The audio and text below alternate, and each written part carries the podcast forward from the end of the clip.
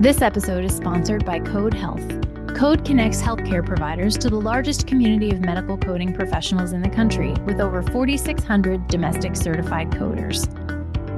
As a single stop for all coding needs, Kode's on demand model has solved for daily staffing challenges and coding inefficiencies by allowing providers to access the right coder at the right time while gaining insights to better manage their coding operations. To learn more about Kode, visit kodehealth.com, that's K O D E health.com, or email Kode directly at partnerships at kodehealth.com.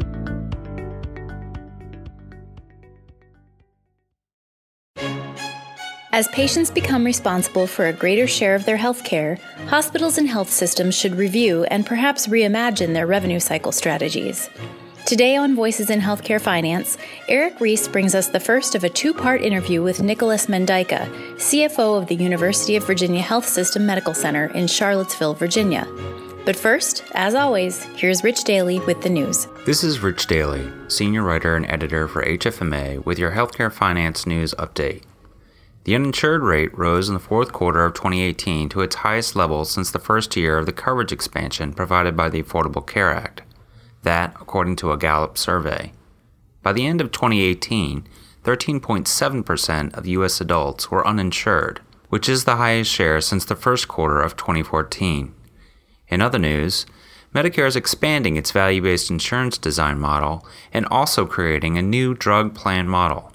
The VBID expansion will be used by CMS to test innovations in the Medicare Advantage program a separate Part D model will test whether plans can find ways to lower Medicare drug spending. And finally, as healthcare organizations prepare to dive into year end statements, an issue analysis, sourced from the experiences of HFMA members, was released to provide insights on overhauled accounting and reporting standards. HFMA's Principles and Practices Board issued the new analysis to provide clarity to the healthcare industry on accounting and reporting issues that stemmed from new rules by the Financial Accounting Standards Board.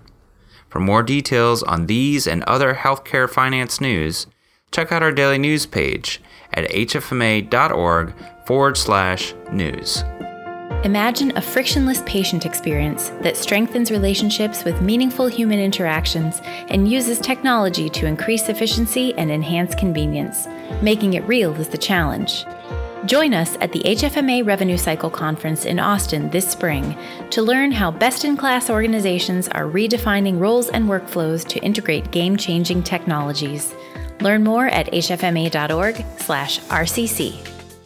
Consumerism in healthcare and the transition from fee for service to fee for value are changing the way health systems strategize in several areas, including the revenue cycle.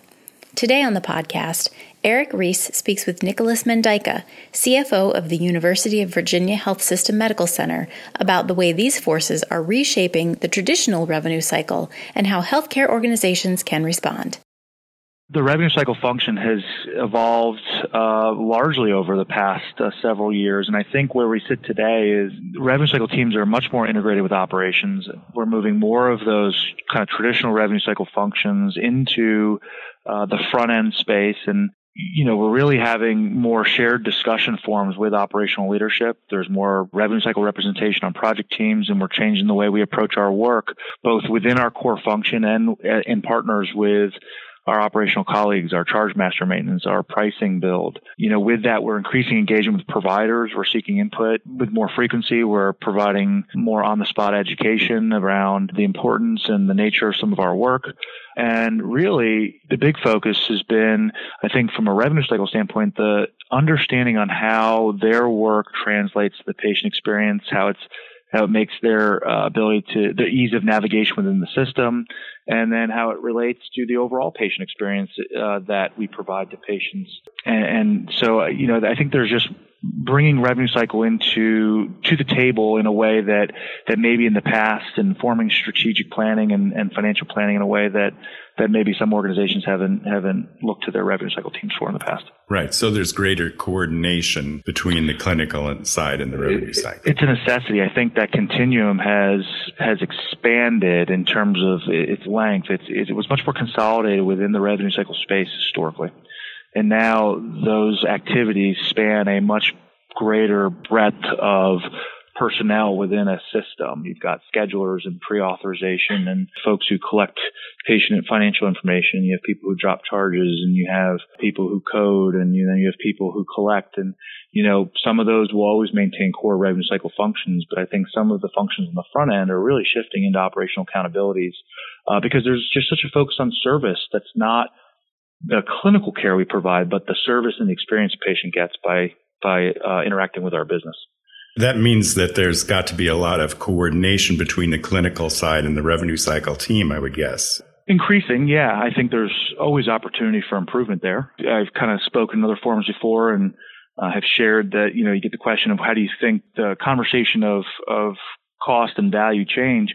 I mean, I, I can envision a point in time, maybe in the near future, maybe not so near future, where predominant conversations around cost of care happening at the point of care, not within a secondary conversation with a revenue cycle person. I don't think that's out of the realm of, of possibility. I, I think one effect of increased price transparency is the most obvious time to have that conversation is actually when you're getting the service delivered. Of course, unless you're in a critical situation or under anesthesia. But, you know, if you're in an outpatient setting or an elective procedure, unless the model is to have your financial representatives in the room with you, which I don't think anybody really wants, I see that we're going to have to find ways to be able to communicate with patients probably through the, the mouths of our providers a little bit more effective than we are today.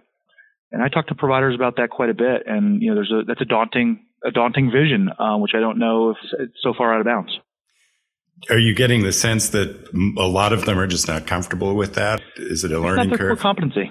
Yeah. Yeah. I mean, yeah. no, it's not, it's not what we want our doctors to do. It's not what we set forth our nurses to do. I think that you know, they're trained to be experts in what they do and, and other aspects of the organization are trained to be experts in what they do. And in an ideal world, that becomes the effective way to run a business. But that's, that's just not realistic for healthcare. There's so much interdisciplinary understanding that's needed. And I think the, the context of everyone's role in, in the system is, you know, that awareness is just, is just increasing. So, uh, yeah, do I think it's uncomfortable? Maybe for some, maybe not for others. Is it something I want to do? I think universally, you know, I don't think anybody really wants to have that conversation uh, when their passion is to provide healthcare. But when you start to to translate a patient's financial responsibility to the value that you're providing as a caregiver, and translate that also, and understand that financial wellness is part of overall wellness. There's a lot of research that shows the mental and stress effects of patients' families' financial well-being on their overall well-being.